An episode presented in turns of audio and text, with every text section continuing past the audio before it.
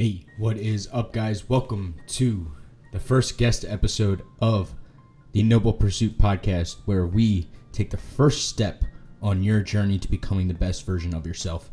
Um, I am with really close friend, colleague, who's been there throughout my whole really journey to becoming who I am today, uh, Grant Dziak. Um, Grant and I have known each other for the last four years, and I couldn't have asked for a better first guest to come on the show. Um, Grant and I dive into our journey together. We dive into my most recent discovery of who I am and allowing myself to be. We go into moments with Grant over how he found himself, over where he found his talents, how he noticed those, um, how he evolved his skills into who he is today. Um, I think you guys are really going to see us have just a genuine conversation, which is what I want to have here. If you go take a listen to the first ever episode, I go into my expectations of this.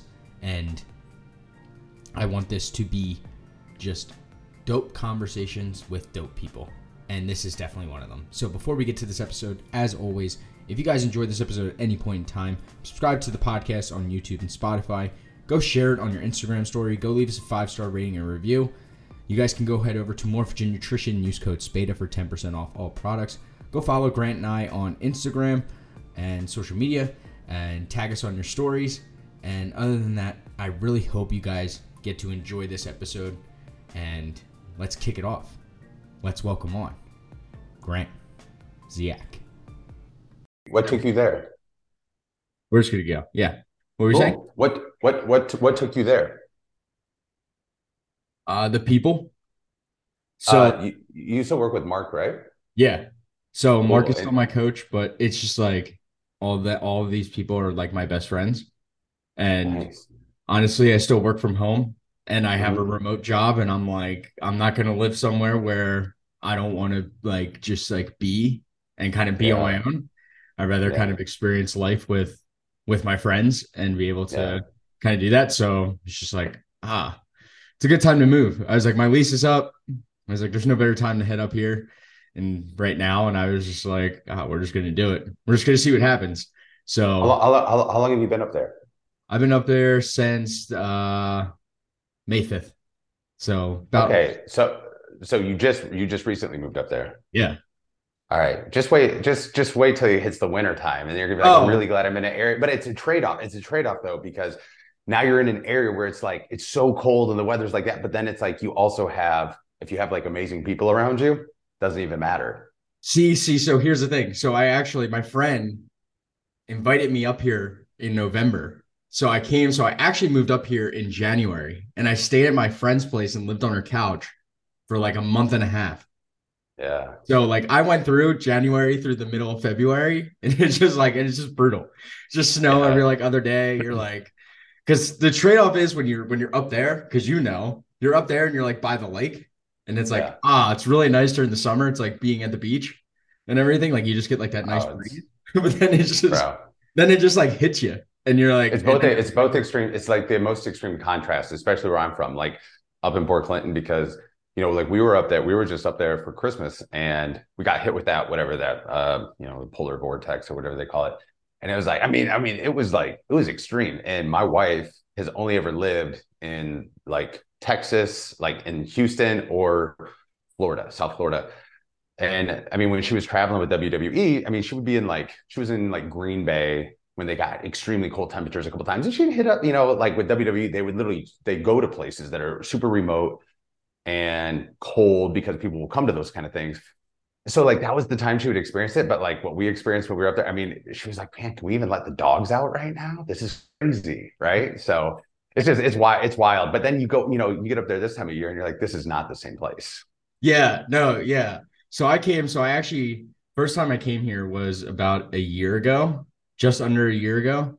Um, I came to go visit Mark. So I stayed with Mark for about a week and it was like a hot box. Like the end of Yeah. the end of June, the end of June, that beginning of July is just like when it starts to just like change.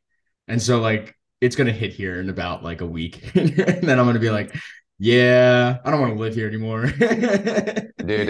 And here's here's the thing: is what you realize up there is because you get all the seasons all the time. So it's like you don't ever have an opportunity to fully adapt to any one thing. So no matter what, when it gets really hot, like, oh my God, this is insane compared to what I was just used to. And then when it's really cold, you're like, oh, I just got used to the warm weather. And for for for me at least, when I first moved down to South Florida, it was miserable. I I, I moved down to uh, South Florida at the very beginning of Jan- or May uh, in like 2019.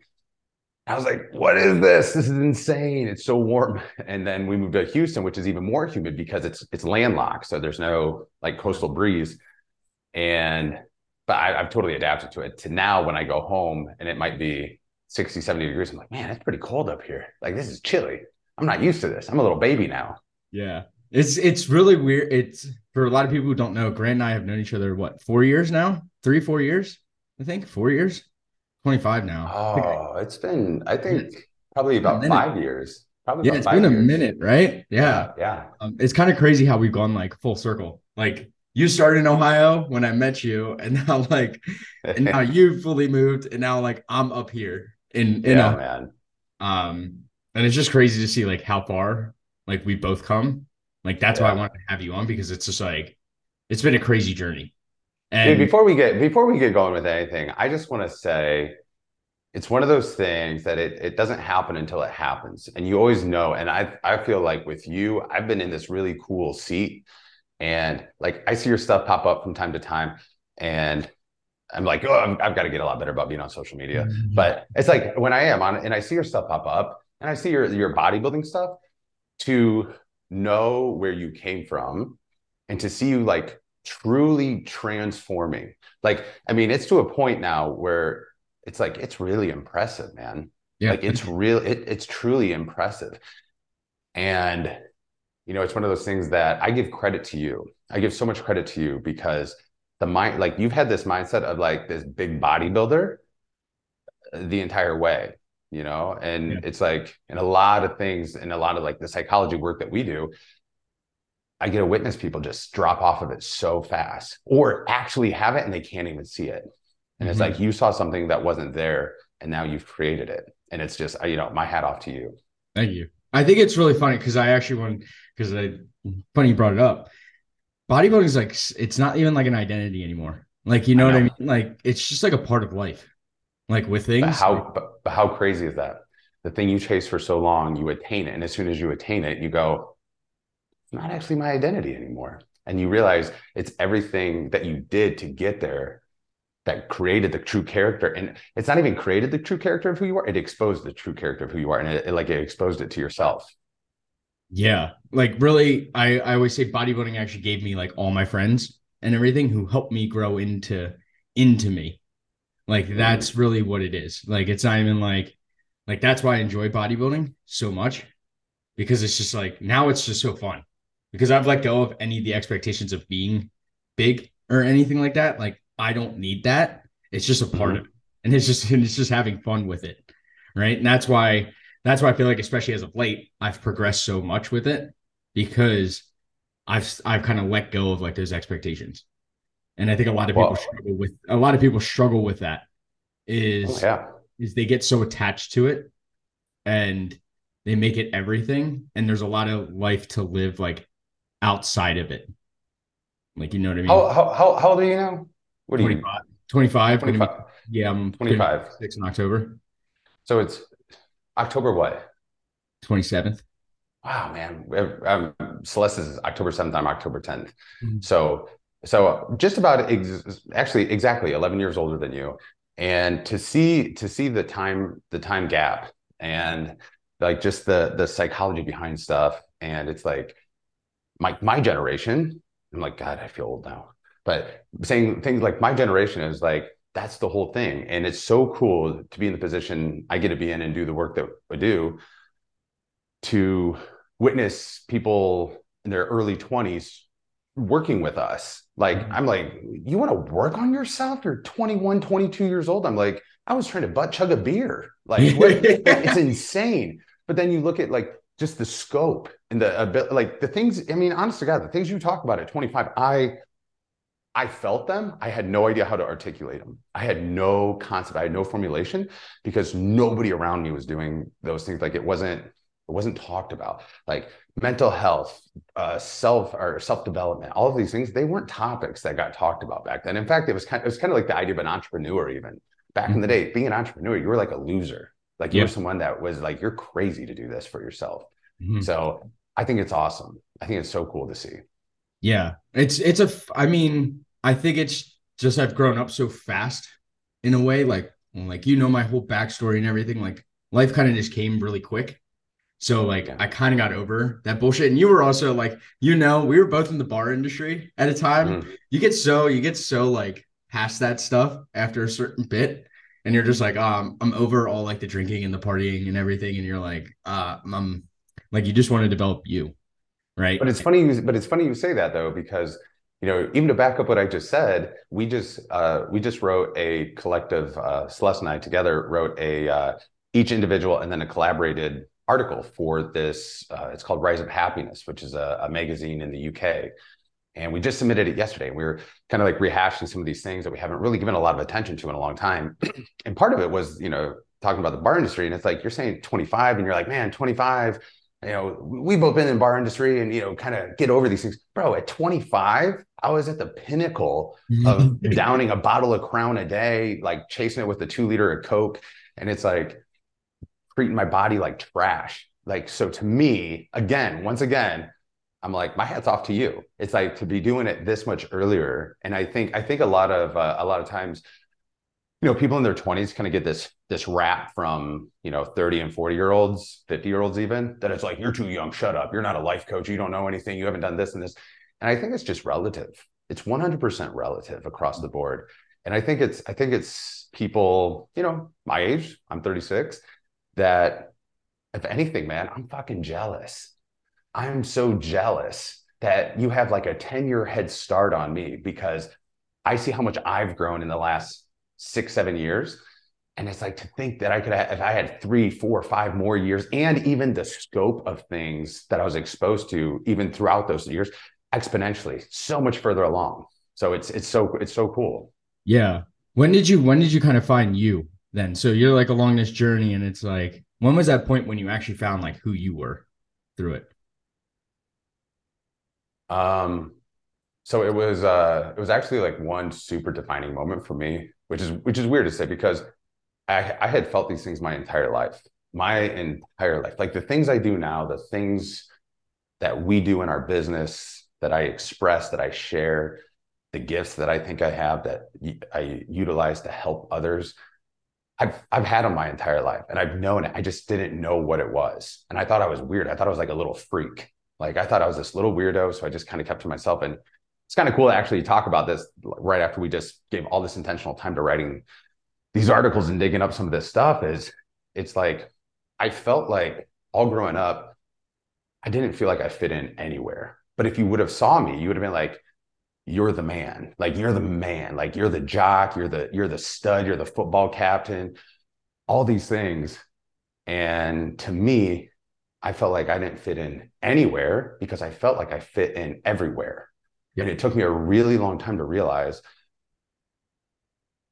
all i could focus on was i didn't feel like i fit in anywhere I didn't realize it was because I did feel like I fit in everywhere because I saw a little bit of myself in everybody. I felt like I empathized with everybody. I felt like I understood the jocks who were shoving a nerd in the locker, but I'm like, I also, I feel like I'm also the nerd getting shoved in the locker. So I kind of started writing this line and I couldn't ever explain it. I never could understand what I was doing. I had no formulation to it, why I used whatever status I ever had to protect the people who I felt like needed it, who didn't have the strength to protect themselves. Mm-hmm. Um, and I was like, well, I'll do it because I don't feel like, you know, I'm willing to be discarded by the jocks or this popular group because I don't feel like I fully fit in with them either. And I can't deny what I feel about these people. And I feel like they're just as cool. And I just feel like it's perspective and it's societal conditioning. But this whole thing happened in uh, 2018, like the beginning of 2018. I was, I just gone through like a pretty gnarly business endeavor where I kind of like lost everything. And at the exact same time, of all people, Ben Pakulski was with me and we were training. It was Arnold weekend and we were training uh, in Columbus. We were working out one morning. My buddy had just passed away the night before. Like we were at the night show, and we got a text that uh, one of my friends had overdosed. he had relapsed and he had overdosed and he had died. And so, like a lot of emotion. I think when there's a lot of pain, there's a lot of emotion, you get a lot of things come to the surface for you without even trying to do it. And it was this moment where there's this guy in a wheelchair, and I just launched this t-shirt company, and Ben had one of the shirts on. And we're in a gym. You're with Ben Pakulski, and you're like, you're the man. Like, you're the epitome. Everybody wants a photo with you. It's Arnold weekend. And the business endeavor I just came out of was one where it was supposed to be us, us, us. And it was just him taking the limelight of everything. And so I felt like I was just on the back burner. And this guy in a wheelchair was uh, talking to me about the shirts. And I was like, yeah, you know, just kind of great. He's like, oh, that's really cool. I did my next set and he goes, he goes, hey, can you get a picture? And I was like, oh, sure. And I went to grab his phone, uh, thinking he wanted it with him and Ben. And he goes, no, man, I want it with you. And it was this, it was like the smallest gesture. And it wasn't like this egotistical thing. It was just this, this, it, it threw a wrench in my operating pattern. It threw a wrench in the, the, the belief system that I had that was like, I'm always going to be second fiddle. I'm always going to be Scottie Pippen, never Michael Jordan. And because of that, is like you downgrade yourself, you, or you always take yourself back. So whatever beliefs you have about yourself, you'll carry out the behavior that that backs that up. And in that one moment, it's just like he did it. He just looked at this guy in a wheelchair, looked at him. He's like, man, he's like, this is the coolest photo ever. And I remember, like, I just started crying. Like I'd been through like the last three, four months leading up to that were pretty difficult for me. Had gone through a lot. Felt like I lost everything I'd put so much time, energy, and effort into. I felt like a fool. I never, I didn't listen to any of the people around me suggesting, you know, all the due diligence I should have done, and I was just passing it off. I was always giving everyone the benefit of the doubt. And uh, in that one moment, I was like, dude, I got me. Like I 100% got me. Like I'm so capable of this. I think that's it's really hard for a lot of people. I think we kind of we kind of go together a little bit. So many people feel like misfits and they don't feel like like they're worthy of what they can achieve. I think that's where a lot of people kind of get stuck in is in that thought of like, are, are they actually deserving of what of what can come to them, which is why things don't come to them, right? Is like their own their own limiting beliefs are holding them back, right? Well, sometimes and, it's actually that it's it is there and they have it, and because they don't believe they deserve it, they can't even see that that opportunity is sitting right in front of them. Yeah, I, this is something that I just went through recently in the last like month. My friend's been helping me a lot through this, and it's just like from my past, the way I've been conditioned, right, is is I've been conditioned to know that good things are going to end, and that I'm not worthy of what it what I could get, and it's fully like flipped around in the last like month over like oh I know I can get it, right, and I think a lot of people get like that skill set, like you said, that that it takes a while to understand even what your skill set is right? Yeah. Like for me, mine, it's really hard to even explain because I don't think people get it until you actually like talk to me or anything like that. It's like my ability to connect with anyone and make anyone kind of feel heard and anyone kind of open up and give them the space to open up and connect. Um, Do you know why that is? Yeah, it's my it it's just the way I've grown up, right? Um, it comes from it comes from being that kid that was always like bullied and never having anyone that I'm so open to helping other people fill their own cup up through that because that's how I fill mine up. Um, and sharing that space. So it's I'm just a kind soul, as my one buddy puts it. Um, and it was well, hard to really. It's the, it's the similar. It's the similar thing. It's the exact same thing. It's because you see yourself in other people because you've experienced it yourself, mm-hmm. and it's like if you want to fact like everybody could resonate with ideas and energy around social media and it's like look at what everyone does with social media they think they have to put out this polished perfect idea of who and what they are uh, a fancy car look at like the nice house i'm in or even the individual like i have to have my hair done or cut or i have to have makeup on the right way i have to exact right angle or whatever it is and it's like that's cool but people don't actually resonate with that people don't resonate with other people's dreams you might have some people around you who love you who think it's cool. They don't actually resonate with it though, because that's your magic. That the, the things that we want, the dreams, the aspirations we have are magic. That's like unique to each individual. It is the pain that actually the pain and the shame and everything that we all avoid letting anyone know about us that actually bonds us all together. Like when you told me your story the first time, the reason I took to it so much is because it was my story. I understood aspects of it in my own relative way But if you came up, be like, man, this is what I want to do. I have this dream, and this is my goal, and everything. It's like that's cool. I mean, like I could help you probably try and get it, but it's not. It's not me. It's like yeah. we all actually connect on pain. Yeah, which is a really weird thing, right? Like you wouldn't think you wouldn't think that that would be true, but it's just like everybody goes through pain, and mm-hmm. everybody's pain is different, right? Yeah. And I think that's where people start to tell their own stories with things, and that's where you really start to understand someone and how and how they are the way they are.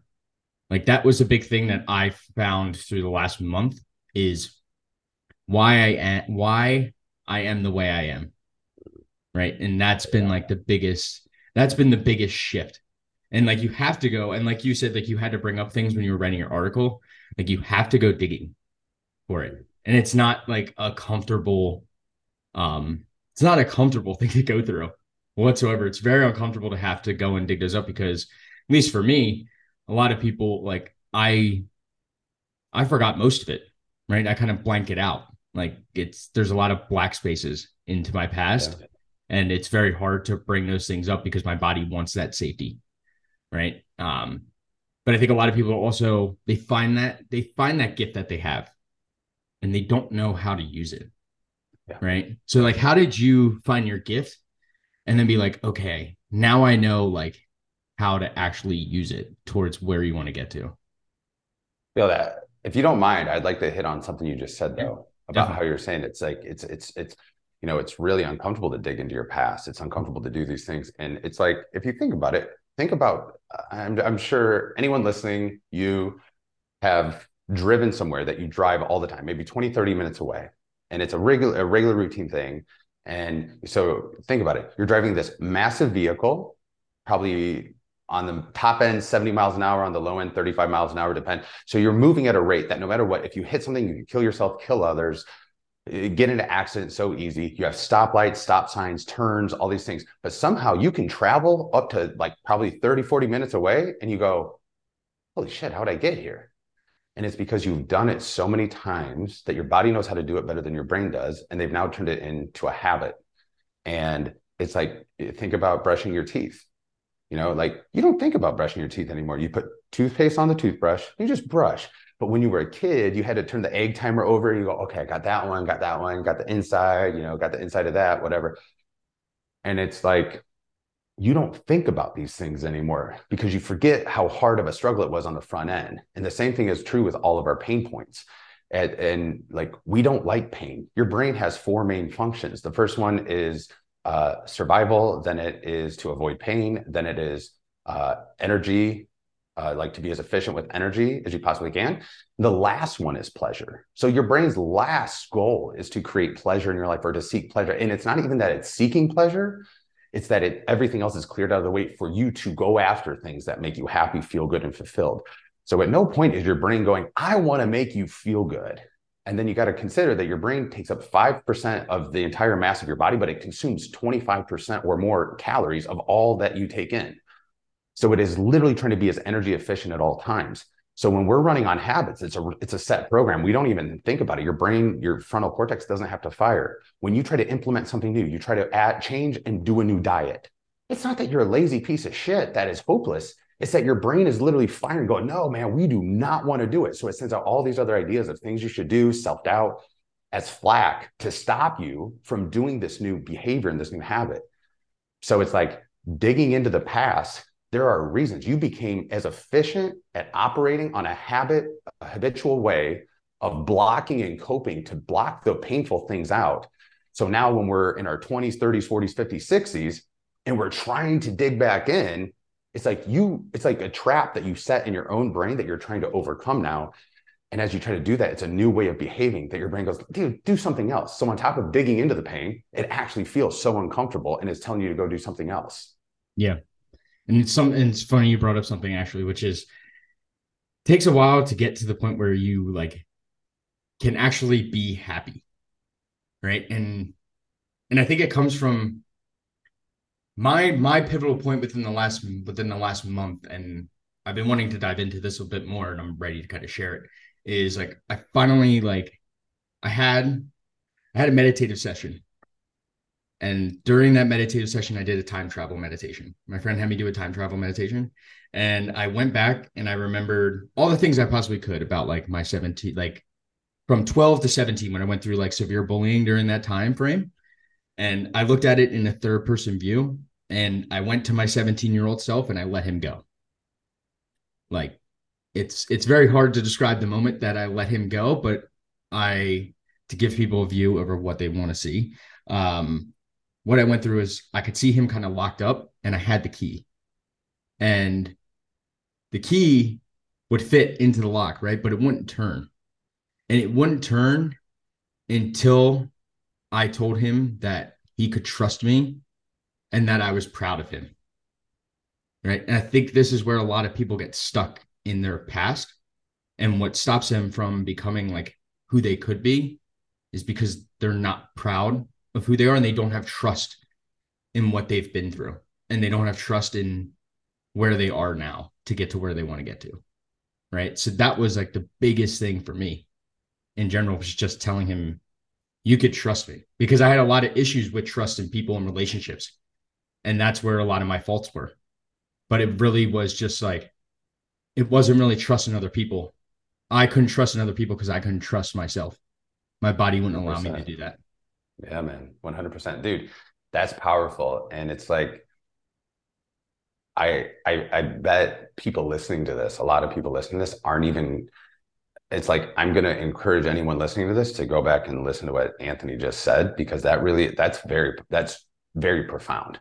Like yeah. it's very very profound because we bring all of our trauma with us like a backpack and we don't even realize we're doing it. We go, yeah, this thing that happened when I was 10, or this thing that we would never make the connection that 20 years later, it still affected me in the way I believe, trust, and do everything because it's just like the whole concept of putting a frog in boiling water. Like you didn't just wake up today and go, hey, I think I'm going to behave based on the way I did when I was 12. It ha- it was 12 into 13 into 14 into 15 16 17 and it and it just curved and shaped everything the whole way along and it's like, but if if you put a frog in boiling water, it jumps out. But if you put a frog in water and you turn it up one degree every minute for however long, it'll have let itself cook to death because it won't even realize what is happening. So the stimulus is so slow and gradual over time, it becomes a conditioning that it, like you believe and we wake up and when something really bad happens, we just kind of replay it in our head the next day and then we carry it into projecting and having fear of what's going to be in the future but all the while having the shame of what was in the past. So we're never actually in the present moment to go this shit is not happening right now. So we play it over and over and your body doesn't it's so unobjective it does not know the difference between you thinking the thought in your head and actually experiencing the trauma in real time. So we're truly re-traumatizing ourselves over and over and over. So we get to a point where if something happened where you felt like you couldn't trust yourself that can carry with you your entire life. And you said something so amazing is it was all about, it's not that I couldn't trust other people, it's that I couldn't trust myself. And it's like, think about all of our emotions that we seek out from others love, trust, validation, acceptance, being seen, heard, understood. It's really a lack of those emotions and feelings that we have for ourselves all the way because it's like from a very young age. Think about permission alone. You start out with permission with your parents. You know, can I stay up late? Then as teachers, can I go to the bathroom? Then as coaches, can I have a water break? Then as professors, can I have an extension on my midterm? Then as bosses, can I have next Friday off work? So we literally every step of the way, it's things that we're asking other people, can I have this? And at no point do we go, I'm allowed to give myself permission to be whatever the fuck I want to be at any stage, any point, live the way I want to live and cr- truly create the life I want. Because we see so much of our pain, we don't realize we are the creators and the created all at the same time. And I'm not talking, I'm not getting into a religious concept now. I'm just saying truly, you jump off a you jump off your one story roof, you land on the ground and you break your leg. You chose to do that. You created a broken leg. Like you chose this is the path I'm going to go. But we look at the pain points in our life and we go, someone else did this to me. No, you put yourself into a position that said, this is all I'm worthy of. And that's what brought you to that scenario, that situation, that relationship, that friendship, that business endeavor, whatever it is. Mm-hmm. Because if you had a different belief system about yourself, you would have had yourself somewhere else at that exact time. And as soon as you can own that about yourself, it's like, dude, all the power comes back to you. So yeah.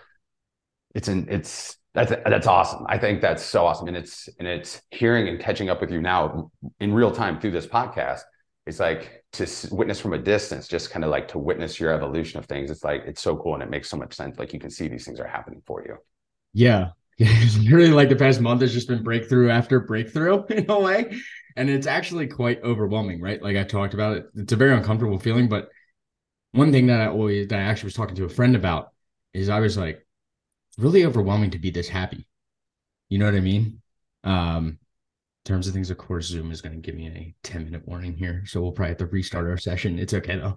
Um, but in like I was telling my friend, it's very overwhelming to feel like this good because you never get used to right because anytime at least in my lifetime and i think a lot of people is happiness is such a fleeting feeling for people because it, it's it it happens in a moment and then it, it's gone right like they don't think it can be continuous right. throughout their life and they're waiting and they're waiting and they're waiting and they're waiting for it to disappear mm-hmm. right and that's where i was too as like a 17 year old like like literally, I had a fear of abandonment.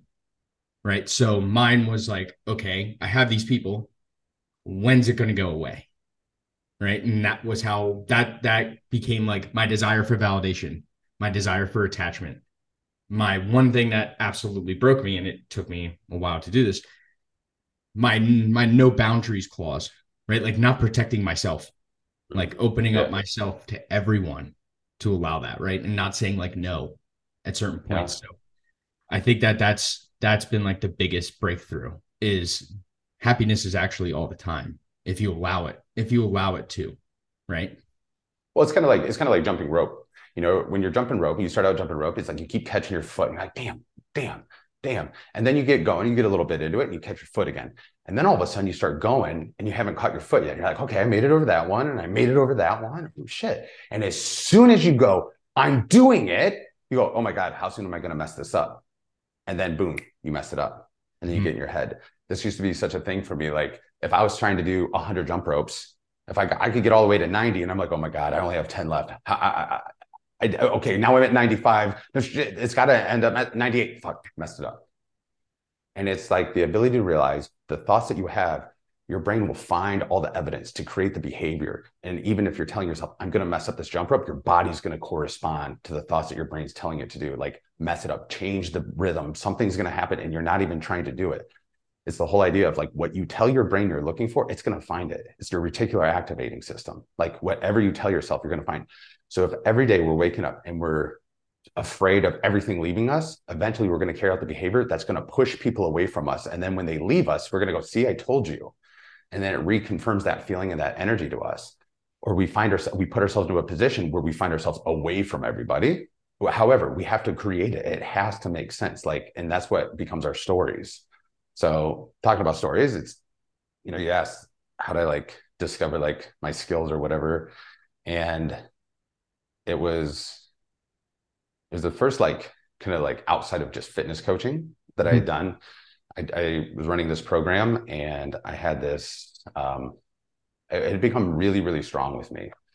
Um, I really felt like people were literally telling me, like I could hear what they were saying, but it was almost like in a movie that like where a grenade goes off and they try to make you it's like a like a like a ringing in your ear that you can kind of hear and everything's quiet and you can hear the faint sound of like maybe your combat buddy next to you like yelling, but it's like very muffled and it's quiet. That's what their voices sounded like to me. And I felt like they were just looking at me being like, I hate my wife and this is this what I struggle with and I resent my children or, or, I'm cheating on my husband or I don't know how to do this business and I don't I've I've tried chasing other things and it felt like they were so directly saying these things to me and I ignored it and I ignored it and I'm like man like I must be crazy.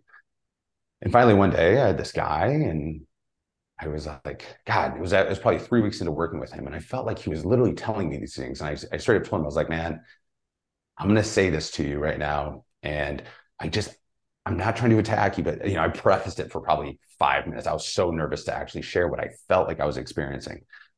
And I laid it all out to him. And it was that I was like, you know, I, I, I feel like you're saying that you resent your child, that, but you don't know how to express that or share that. And it's not that you hate him, you love him, but it's like it's un, so uncomfortable how much you love him and at the exact same time wish you hadn't had him because what you are in grieving of continuously is the life that you thought you were going to be able to have because you never had intended to marry the woman who is now your wife you probably wanted to have some fun. You hooked up with her. She got pregnant. And now you're in this marriage and you feel like she hates you and you guys don't connect at all, but you have a child and you're stuck and you're like, I'm supposed to be the man. And you come from this strong Italian family. And literally the entire time his face is just like looking at me. And I'm like, oh my God, I'm, I'm going to keep, t- I just, I just kept spewing stuff because I, I didn't want to stop talking because I didn't want to hit that awkward moment where he's like, what are you talking about? And then fire me as a, guide, a coach, whatever. And I got done talking and it, I was like, so what does that make you feel? And like, it was probably three seconds, but it was, it felt like an eternity.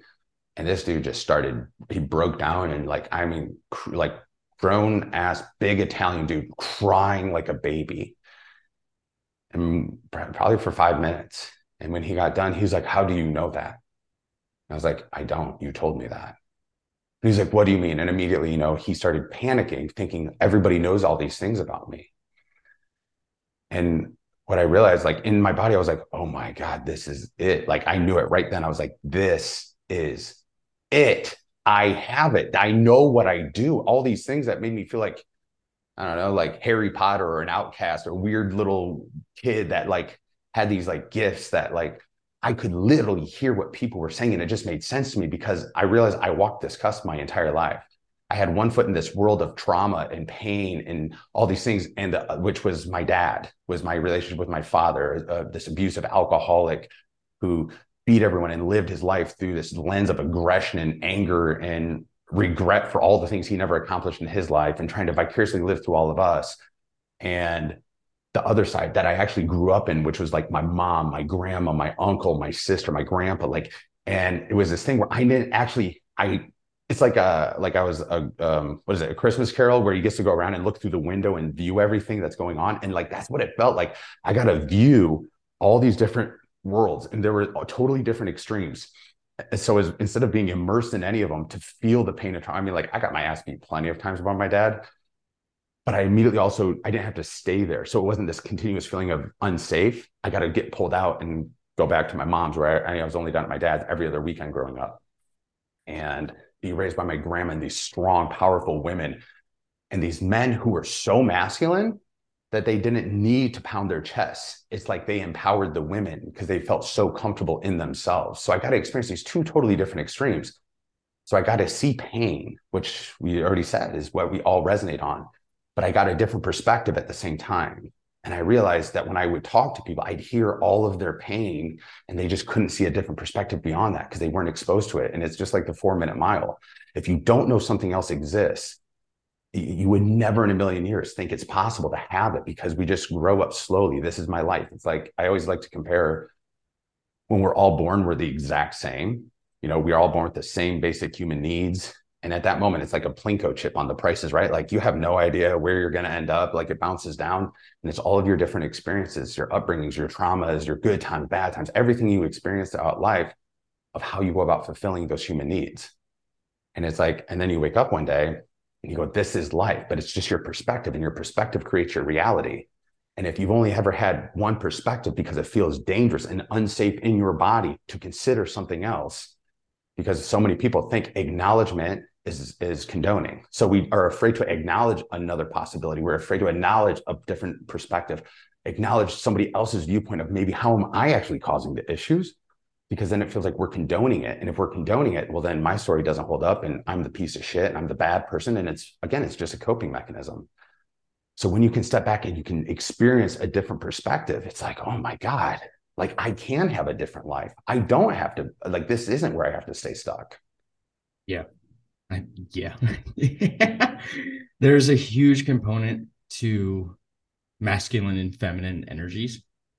I think a lot of people, and I and I recorded an episode about this, and this might release actually before that episode because this is a very profound episode for me. Um, but before we get to it, I'm in a very, very feminine environment. And I think for a lot of males, it's really tough to do that because they want to pound their chest, right? And they want to be that tough guy. But I think that's where like your friend's truth finally started to come out because you were able able to listen and understand and it's not even like and I don't know how to describe it because I think we're very similar in what we get. Like you can just read patterns. It's reading words, it's reading how they say things. It's reading how they there's react. a there's a glitch. Yeah. People have a glitch because here's the thing. And like you were saying earlier, it's you know, it's like we through these coping mechanisms, we start developing our stories. And our stories are essentially our overall coping mechanism. And our story, what we would compare to, our stories, uh, like our personal story that we tell the world that we accept to ourselves, that's the part that sounds like the the the grenade went off in the background. That that's the part that kind of gets blurred out to me because to me, I'm like, you're you're full of shit. Like this is just if you're comfortable saying this this like you can like you can pick up on when people it's a, it's almost like it's rehearsed. Like I say this so much, and I say it, and then you start, and if you talk to people long enough, or over the course of a long period of time, you can even hear the shifts in their stories because this it's it's crazy to realize that I think it's after six months. Uh, uh, once you get about six months past like a trauma, a bad situation, or whatever, or a, a certain part of your story, up to 50% of it starts becoming manufactured to justify to your own, and you don't even, and it's not intentional. So just as like, it's like you might stub your toe. Well, I stubbed my toe, and because I stubbed my toe, I didn't work out this week. Okay. But after three or four months, that doesn't really hold up as a really good excuse anymore. So it has to become something more like, you know, I, I rolled my ankle. I rolled my ankle and then it becomes I had shin splints and shin splints is like I actually tore out tore my knee. Once you get, you know, three, four years later, you're at Christmas, you're telling the story that four years ago is I, I, I stubbed my toe and now it's, yeah, I had to get knee surgery. And you don't even realize it. Again, it's that very slow incremental conditioning of what you feel comfortable with justifying to the world as to why you are where you're at. You know, and you said it at the beginning of this. You said, I wanted to find figure out why I am the way I am.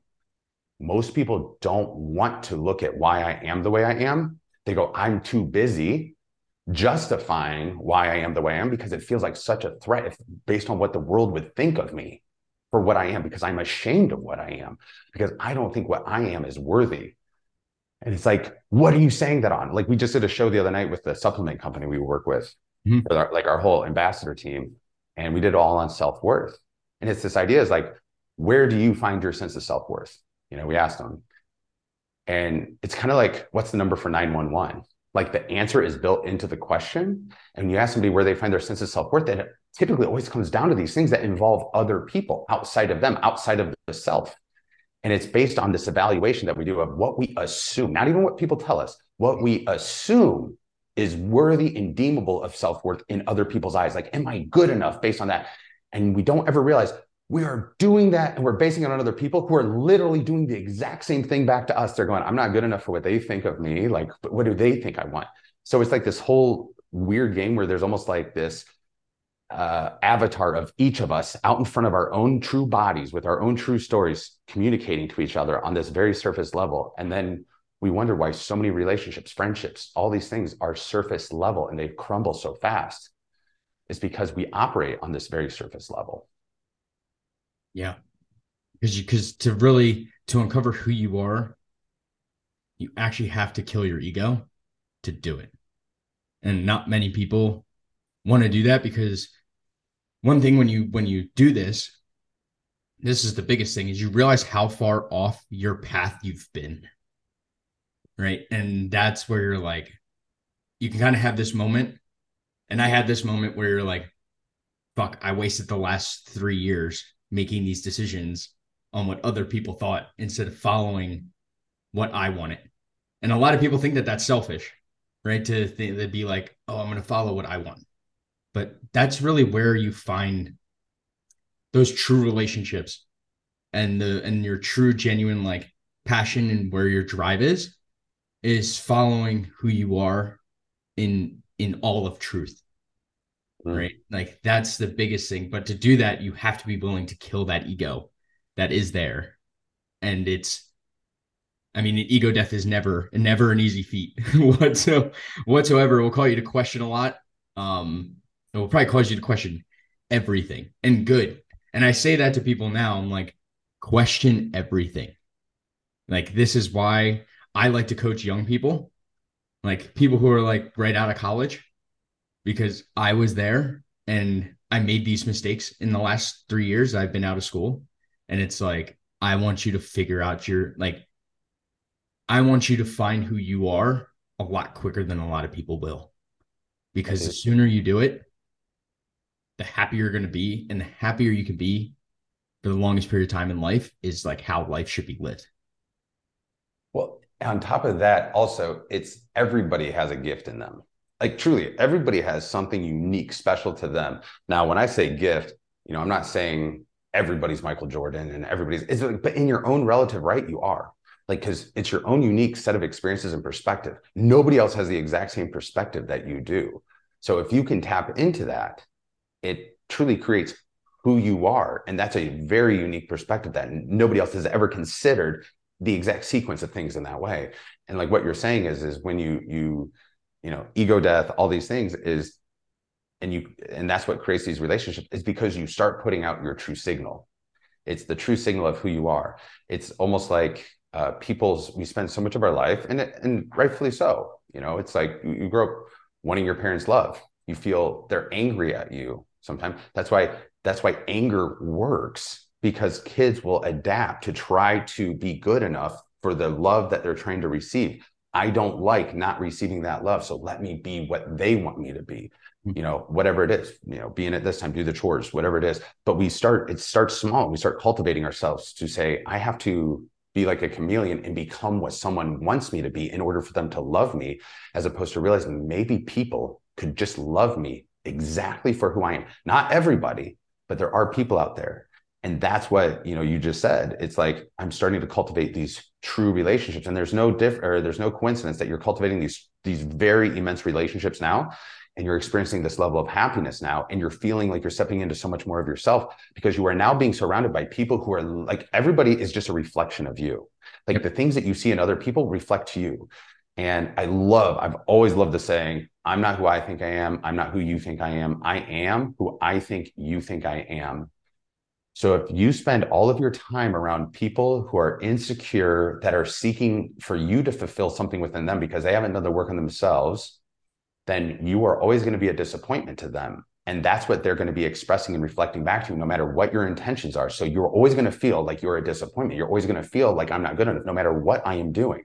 So then you're going to feel like my actions aren't good enough. Then you go, my identity is not what I think it is. Because if it were, these people would feel my love, how much I care about them, what I want for them. So you start questioning your own identity. And when you question your own identity, you lose your sense of self worth.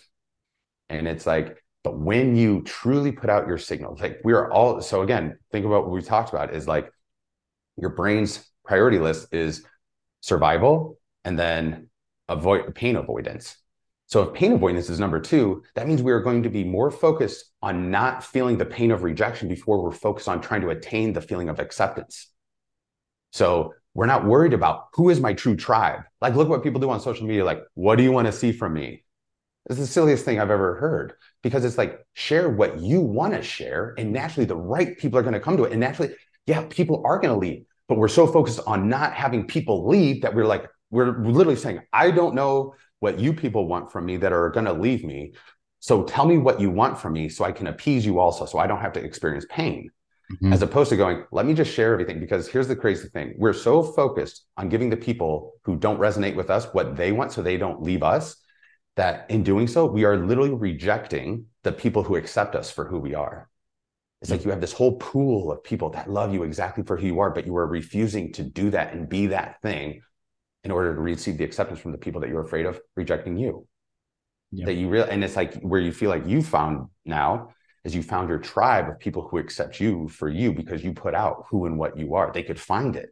It's like there are so many people out there looking for you right now, exactly what you are, the niche of you. Not what is your niche? Let me say it's all these things that can make me money or make my business so good. It's like your niche is you, the things you're interested in, the things you are, because there are enough weirdos out there that like those exact same things, that feel and resonate on the exact same level. Yeah. It's really funny because um, I remember that I was starting this, right? And for a lot of people who don't know, I mean, if you listen to the first episode, um, I had a podcast called the Ace of Spada podcast, right? I did it for three and a half years. but it transitioned from and Grant was like one of the first people actually on the show. Um, you can go listen to my horrible my my my inexperience recording a podcast and deeper level conversation when we when we first initially did it. Um, but I remember starting it. That was like me starting to find my path, and then I started to veer off of it, and I started to be like, okay, what did what did, what do other people want to hear, right? And then I started to just like get comfortable in that, and I started to get comfortable into who I had on, and like I stopped doing guests. And I talked with this about a friend. There's a reason why I started this thing now, and it's because like this has meaning to it. Like me podcasting has a ton of meaning to it. Um, and having these types of conversations are what lights me up. Right. At the end of the day, like this is why I could talk about this all day. This is why I could podcast all the time because obviously, like I said, my skill is connecting with people. And so, but it took me realizing, oh, I lost myself along the way to I'm finding myself again. And it's just like, it's been an incredible journey. And that's why I'm just like, like this will be my best project I've ever created. And I don't question till the, ne- till the, till the next one. till the next one. I don't know if there will be. I don't know if there will be a next one after this because I'm gonna make this one like go forever. Um, well, there, there you go. But the evolution of this, mm-hmm. see, that's the thing. Even even what you're doing right now, don't psychologically lock it in that I don't have greatness beyond this because it's yeah. like the crazy thing is, it's just like today you're 25. Today, this is the oldest you've ever been. Today, the way uh, Celeste and my business is, this is the greatest it's ever been, the, the most successful it's ever been, the happiest, the most fulfilled we've ever been. But it's just because today's today. But look at any time throughout your history, any pain point, any shame time, it's like, oh my God, my life is over. This is everything's right here. But it's because that was the moment you were in. Now you're past it. You look back and you go, you little silly asshole. You were so good. You were so fine. You had so much more life ahead of you. You didn't even realize it. That little thing does not make that big of a difference. But it's because the moment of whatever we're experiencing right now feels like it's going to last an eternity. Mm-hmm. And it's like, I have no doubt, just after what I've witnessed from you over the last few years, dude, you're going to create great stuff the rest of your life. Yeah like it and it'll only just keep evolving more and more and more and more. But everything you just said that you went through it's it, it's what people don't typically allow themselves to do. It's like this back and forth the extremes like pinging off this side then pinging off this side. But as you come back you realize i don't like this as much and you come back but you don't go all the way this way. You come closer to this side and then back to this side and then back and you closer back and eventually we're right in the middle which is where you are right now. You're very aligned. And it has no wonder like and i realize your fitness journey has been sort of linear in the aspect of you went from being this scrawny kid to like this bodybuilder. So it's like, but I mean, I realize, you know, there's diet, all different kinds of dieting phases throughout. But overall, what would you say the best health shape everything you've ever been in is? Probably right now. yeah. and how ironic you've left the you've you've dropped the identity of bodybuilding. And so you're not just hyper focused on that. And you're happy and you feel good and you feel fulfilled. And here's the craziest thing. We spend all of our life chasing the external the external body the external the financial to tell the world how successful we are the relationship to tell the world i'm desirable like look there's proof. Somebody wants me. But most of us will chase a body our entire lives and the crazy thing is, is the moment we start fixing the internal, the external just happens as a byproduct. And then that goes on forever because your body holds everything. Your body is your subconscious mind. Your body is the long term. So when you and your brain go, we're going to get in shape, you're not going to outwork your body. Your body does not give a shit about your ego. Your body does not care about the next trip, the selfie you want to take, the stage you want to step on, the vacation you're trying to go on, the girl you're trying to look good for, the guy you're trying to like nobody, it does not care all it cares is that when it evolved 50,000 years ago, all it cares is to stay alive, you know? So you're not going to outwork it. And if you're holding all this trauma and this anger and this aggression and this stress all the time, and your body's constantly pumping, I mean, most people don't even realize you're nervous. Most people's nervous systems are elevated pretty much all the time. Because for men, once you get triggered, your nervous system stays active for up to nine hours, and for women, up to 24 hours. And how often do you ever just do like one thing that triggers you? One thing triggers you and then you spill your coffee. And oh it makes me even more angry. You reset the clock and then you get cut off in traffic 20 minutes later. Oh you reset the clock. And we just stay in this aggressive angry place all the time. And the crazy thing is is when your nervous system is kicked on when you don't feel safe And that's so much of what it is. When you don't feel safe in your body, and your nervous system is on, when your nervous system kicks on, your digestive system shuts off, your excretory system shuts off, your sex, your sexual reproductive system shuts off because it's it's shutting all these things down to channel it to be able to fight, flight, freeze, or there's all different kinds of F's that people add onto it now. Yeah. It's like it's preparing you for either running away or to fight. Yep. So it's going, these things don't matter. And then people go, why can't I lose weight? Why don't I have a sex drive? Why can't my body change? Why do I feel like this all the time? I feel angry. I'm an angry person. You're not even that angry. It's that you have all this cortisol and adrenaline pumping through your system. And just like we said about habits, your body gets on a habitual schedule. It gets used to it. Your body wants efficiency more than anything. It's the same idea of like, you work a nine to five and you wake up at 6 a.m. every day, Saturday comes, your body doesn't go, oh, it's Saturday, let's sleep in. Your body wakes up at 6 a.m. the exact same way. But if you sit if you sit in rush hour habitually every morning at 8 a.m. and get angry and get pissed off, and these chemicals are getting released in your body, guess what? On Saturday morning, same thing. It doesn't know the difference. It doesn't know we're not sitting in rush hour. It goes prepare for the the habitual thing. So next thing you know, you don't have rush hour. You don't have people cutting you off. You don't have a boss that's yelling at you, but you're releasing the same chemical to fight. And then you have to channel it somewhere you go pick a fight with your significant other. You react to your children. You you you you don't want to show up to your friends or the groups or you you feel triggered by stuff and you go I, am socially awkward. And it's no it, like we don't realize there's this whole chemical cocktail that's getting released in our body because we don't want to take the time to go ah maybe it's me. Maybe something's happening within me. You want to know the moment that it really clicked over what i was doing and how i knew that this could be well this was the next thing that i needed to do um, I was doing an anonymous Q and A, and normally these never go well. But someone, I told someone about what I was creating, um, and normally now I'm actually very quiet over what I'm building. Right, like this podcast hasn't released yet um, at the time that we're recording because like I'm not ready for it to be released yet because I've been waiting for the per the time where it feels right for me, which I think a lot of people don't do in general. But someone someone goes, I feel like you lost who you were in your last podcast. And they were like, I'm excited to hear what you're going to bring and getting back into podcasting because you're starting to show your authentic self. And that's why I decided to read remake what I wanted to do because I'm like, I have to leave what I created for three and a half years, which gave me, it gave me everything, right? Like that project gave me all my relationships with people in this industry. Like the amount of guests I've had on that show and the star power of guests was insane, right?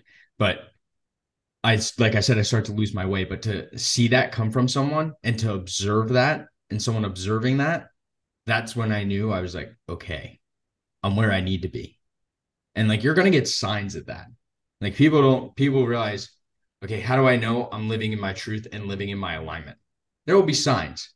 You're going to notice it's like a really like peaceful state. Like I said, it's going to be very overwhelming how peaceful it is, but you're going to notice like you just wake up one day and you're like, it's all good. Like, and I don't think a lot of people see that because they still have that that tendency to go back into okay how long is this going to last you're just like nah, it's all good like that's when i knew that this was what i'm supposed to create and how i'm going to create it is by just having like the guest I want to have on, no matter the followers, no matter what, and have deeply rooted conversations because this is what I love doing. Right. And I love coaching and it helps me on a personal level than with one on one people. Right. Have those, have those profound effects. But this is where I can reach millions of people eventually and hit home with a lot of people. And so what's your metric for when this is going to feel right to release? It's and it may be here. I've been waiting to have an a conversation with someone to where all this has come out, and yeah. it might be this one. well, well, I'm you just, know, I'm you just, know, you I'm, feel it. You know, you feel it when you feel it, right? Like it's, yeah. it happens in the moment. If I can tell you, it was really odd to have my first guest back on the show. Right, I recorded my first one almost a month ago.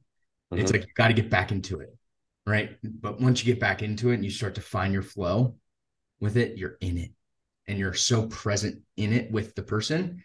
Like I have I have an outline here right now here. We followed none of it. Right. that's where yeah. that's where I know that that's the turning point yeah. for it over being like, okay, I'm ready to do it because I don't want to follow my outline in general. I just want to let yeah. the conversation just go and mm. not have to worry about yeah, a single thing over how does this sound? How does this question word it? You know, like we've been asking questions back and forth. It's you not what that is. Yeah. It's trust. You are trusting yourself. It's it's I can trust myself to riff. I can trust myself that I can trust what I feel more than anything. Mm-hmm. And that's that's the most beautiful aspect of all. And I think that's the aspect that people are the most out of touch with because we spend most of our lives, like we said, in a habitual state, elevated state of fear and not feeling safe.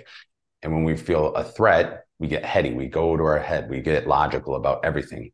And your brain, like we said, it does not care about making you happy. It hyper focuses on the threats. So it starts looking at everything. And the more we can get back into our body through things like breath work, through things like ice baths. You know, I, I, did a thing the other day because, you know, everyone's talking about ice baths now and like, oh, like it's bad for this. It's bad. Fuck it. It's not bad for anything. Okay. It's not the most ideal thing in terms of like helping you with the, the um, inflammation in your body right after training in terms of uh, recovery. But it's so many people see it as this thing of recovery. I see it, and I used to treat it as recovery also until I realized the the neurological effects that it has, the ability to intentionally put myself in this state of stress and be able to calm myself down through my breath, through literally communicating with my body. And if you would have, if I would have heard me saying these things like five, ten years ago, I'd be like, man, what are you like some kind of tree hugging hippie? Like, what are, you, what are you talking about? To really be like, you can communicate with your body because the truth is, you are not your brain or your body and it's like you know with your with your history uh, it's been something I've considered before. And if people were truly honest with themselves, every single person has at one point in their life contemplated suicide, at least contemplated it. Everybody has been hit with enough adversity and enough pain to even just say, not, I'm not talking like plan it out, attempt it. I'm saying to even go, man, maybe it would just be easier if I wasn't here. So if that is the emotion in your body, which your body is a recollection of all the emotions, experiences, and feelings you've ever had, and then matching it with your brain, which is a recollection in a Rolodex of every memory you ever had. It's like trying to match cards, like, I feel this. What is this in my past? It's this. So we can label it and call it something. So if your body and your brain are firing to say, man, maybe I shouldn't be here, there's got to be something else going, don't do it. There's got to be something else saying, man, there's there's more there's a chance. There's hope. There's something. And it's not your brain going hey man i'm, I'm holding on to some hope. It's your consciousness. It is literally your consciousness. Your like this is just your vessel. This is just it's like think of it like your astronaut suit. Like you can't walk through space without an astronaut suit on. You couldn't walk around this earth experience touch taste sight sound and smell with a nervous system in a body if you didn't have this this is just your meat suit so the quicker you realize that this thing just comes with a set of default mechanisms, just like your cell phone, that it's like factory settings, you can go into the back end of your cell phone and turn off, you know, how it's tracking you, your location, ads, whatever, all this silly stuff that it has in there, sending all your information to China or whatever. You can turn those things off and it becomes yours. Now, your body and your brain come with the same kind of mechanisms and dude, gotta love them. They've gotten you to this point. They've kept you alive. But there are some that don't need a fire all the time. And when you start realizing that through different modalities and different methods, you have the ability to just toggle those some of those settings off and put yourself back into tro- control, put your brain or put your consciousness back into control of what you want. Like the times we get anxiety and that voice outside of us is like, God, I fucking hate this. Like, what is it? Why does it feel like this? What is going on? I hate feeling like this you know trying to convince yourself it's not whatever's happening isn't happening that your consciousness talking. And it's like we all have it but most of us just are not in touch with it. We don't trust it. We don't want to listen to it. And it's like dude you're literally in charge. It's you. You can live this existence any possible way that you want. I don't care what you've experienced. I don't care how painful it's been. I don't care how much trauma you've experienced. And i'm not negating anyone's pain or experiences throughout life. I'm simply saying, man, like it exists and it is possible. But if you hold yourself to your story and your identity as just one of pain, which we all like to identify with our pain, because that gives us a reason why we have not accomplished the things yet in life that we have. That becomes our identity. And your identity literally becomes your pain. So to release your pain becomes releasing your identity. And to release our identity feels so uncomfortable. I'm untethered from everything. So why would I ever release it? So if you really want to change your life, start shifting what you're identifying with in your life. It feels like a threat. And no, it's going to feel like a threat on the front end to say, I identify as the shit that makes me happy in life. Like right now, if I told you I'll pay you $50,000 if you were to brush your teeth with the opposite hand, with your non dominant hand for the next 30 days, you go, cool. Next tomorrow, you'd wake up and you pick it up with the, the same hand you do every day and you go, oh, shit, because your body just knows how to do it better. So even when you know there's a massive benefit for you to make a change, your body's going to habitually go back to doing the same thing. So you have to literally override it day after day after day after day after day. And since your brain's set up for energy conservation, you have to go, I know it's going to be uncomfortable. You tell yourself that on the forefront. So, like, that's what we do. That's what we do for people. We explain to you, we get you to understand and formulate what is happening in your life, what is happening in your body, what is happening in your brain. Because when you understand it, it doesn't affect you the same way. You see it. It's like you can literally see it like, huh, and when people literally can start breaking these things down, like they don't want to believe it at first. We'll literally lay it out to you, like piece, play by play by play.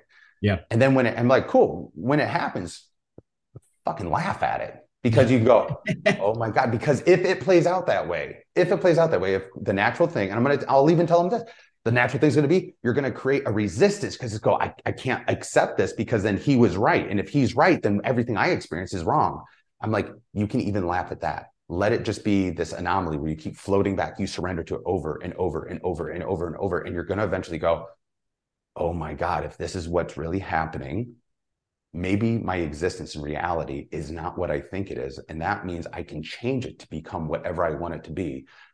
And it's just going to be a struggle on the front end. The first thing you just have to do is admit, I can change. If I don't admit I can change, your brain doesn't have a destination to shoot for. That's all a plant medicine journey is. That's all you, that's what you did in that breath work session. It's like you created a new target. It's a whole bunch of four minute miles being ran for the first time over and over and over.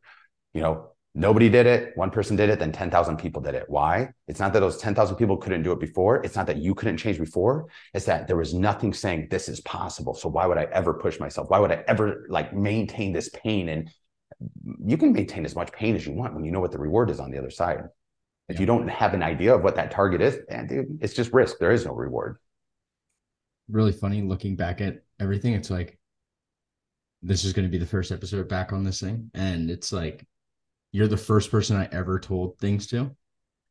You know what I mean? Like you're like literally like before I came out with it. I think it was like a year even before I came out with it. Like all my backstory. Like you were the first person right? It was just a random yeah. like out of, out of the blue, right? And and it cultivated into like a friendship, and it cultivated yeah. into like us getting to know each other on a deeper level and having multiple multiple conversations throughout the last five years, right? And this is what it means to like be present. Like I don't think people understand what it means to kind of be present with one person, right? And be present with self. That's why I didn't follow the outline. I could have easily been like, ah, we're going to follow this outline and do this. And that's how I want to do it. But no, it's because, like you said, there's a trust here, right? Because yeah. you're the first person I ever shared all my deep stuff with in general.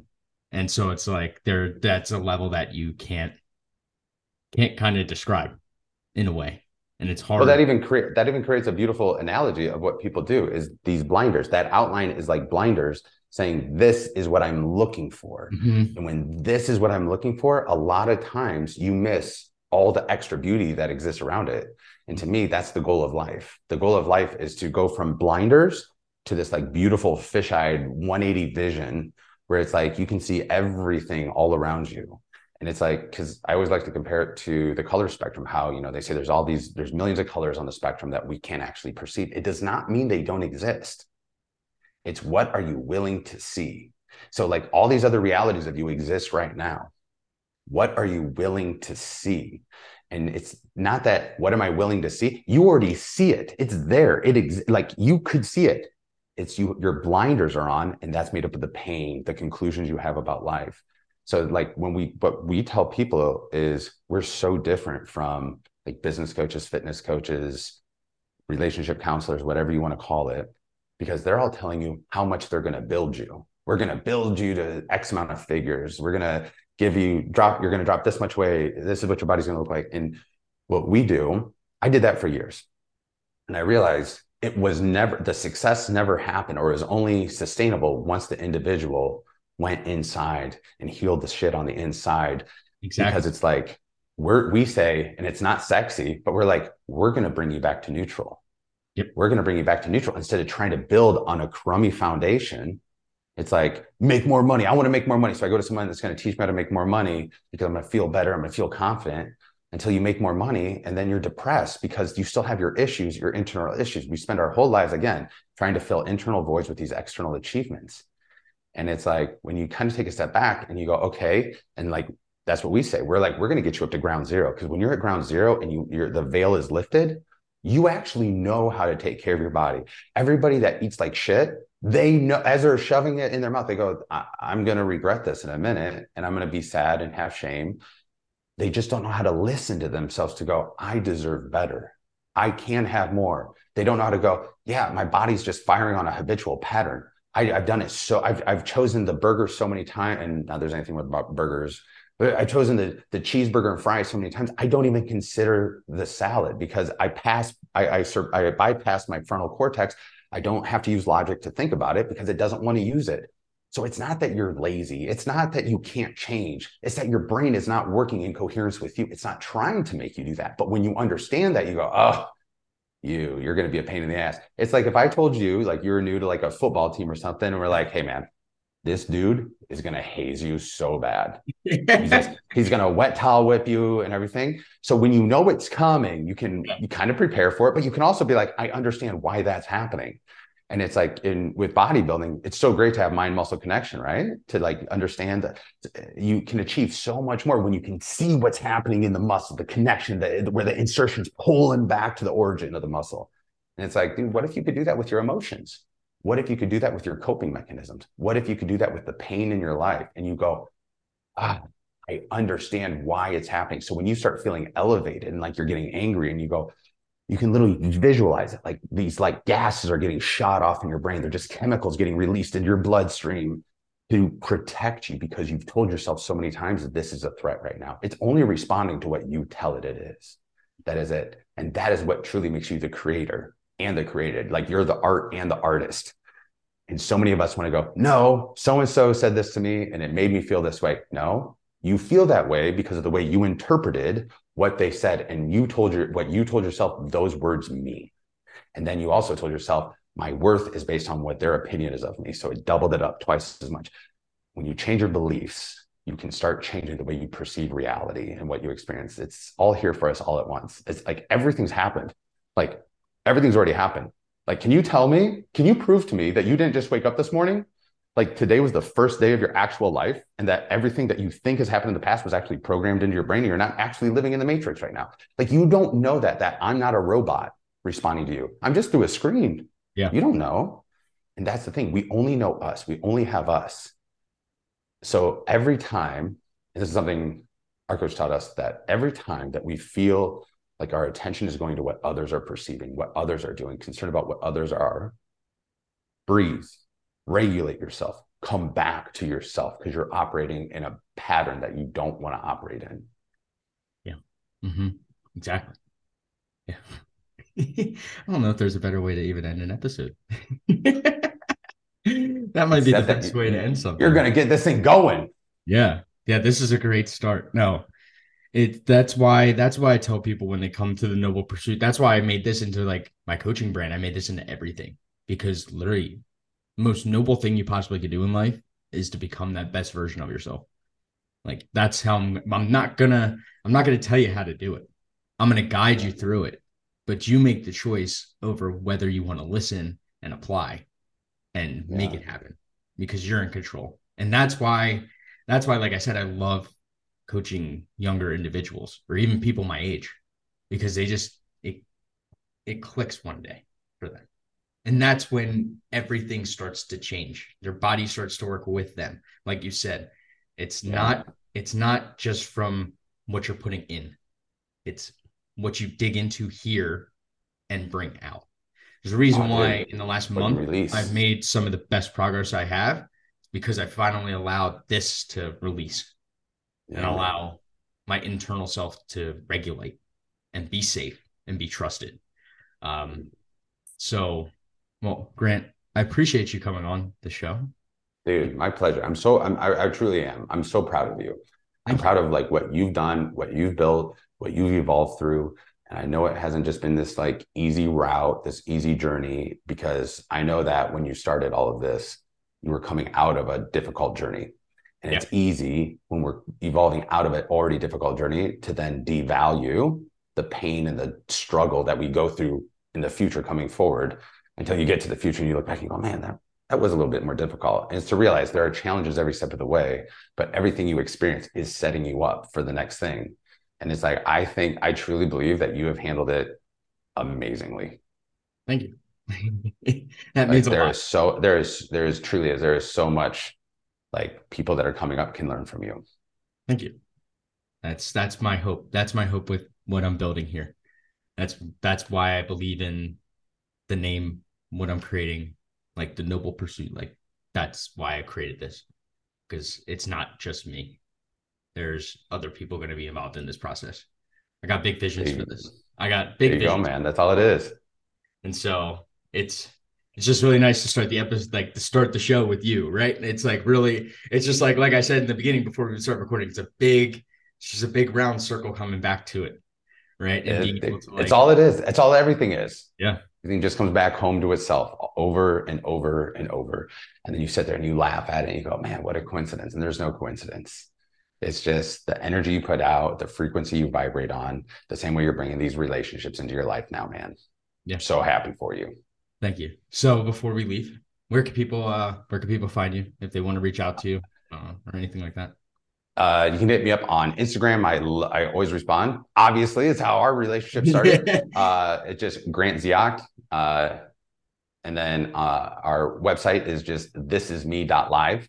And we have everything in there. Um, it's actually under construction right now for like another week, but everything's in there. By the time this launches, it'll be good. Um, so we can go through anything and anything and everything. And just know if you have this desire to reach out or ask a question about anything you heard on this podcast, like through social media, there's not like some obligation where we're like, you need to sign up and work with us and for us to even answer you. Like that's not what it is about at all. No. If it was, Grant would have done that many years ago to me.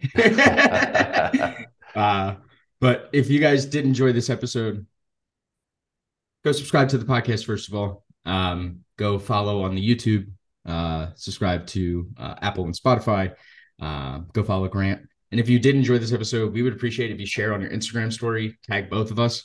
That'd be greatly appreciated. As always, you guys can support your boy at Morphogen Nutrition by using code SPADA. Um, and then we'll catch you guys on the next episode of the Noble Pursuit podcast.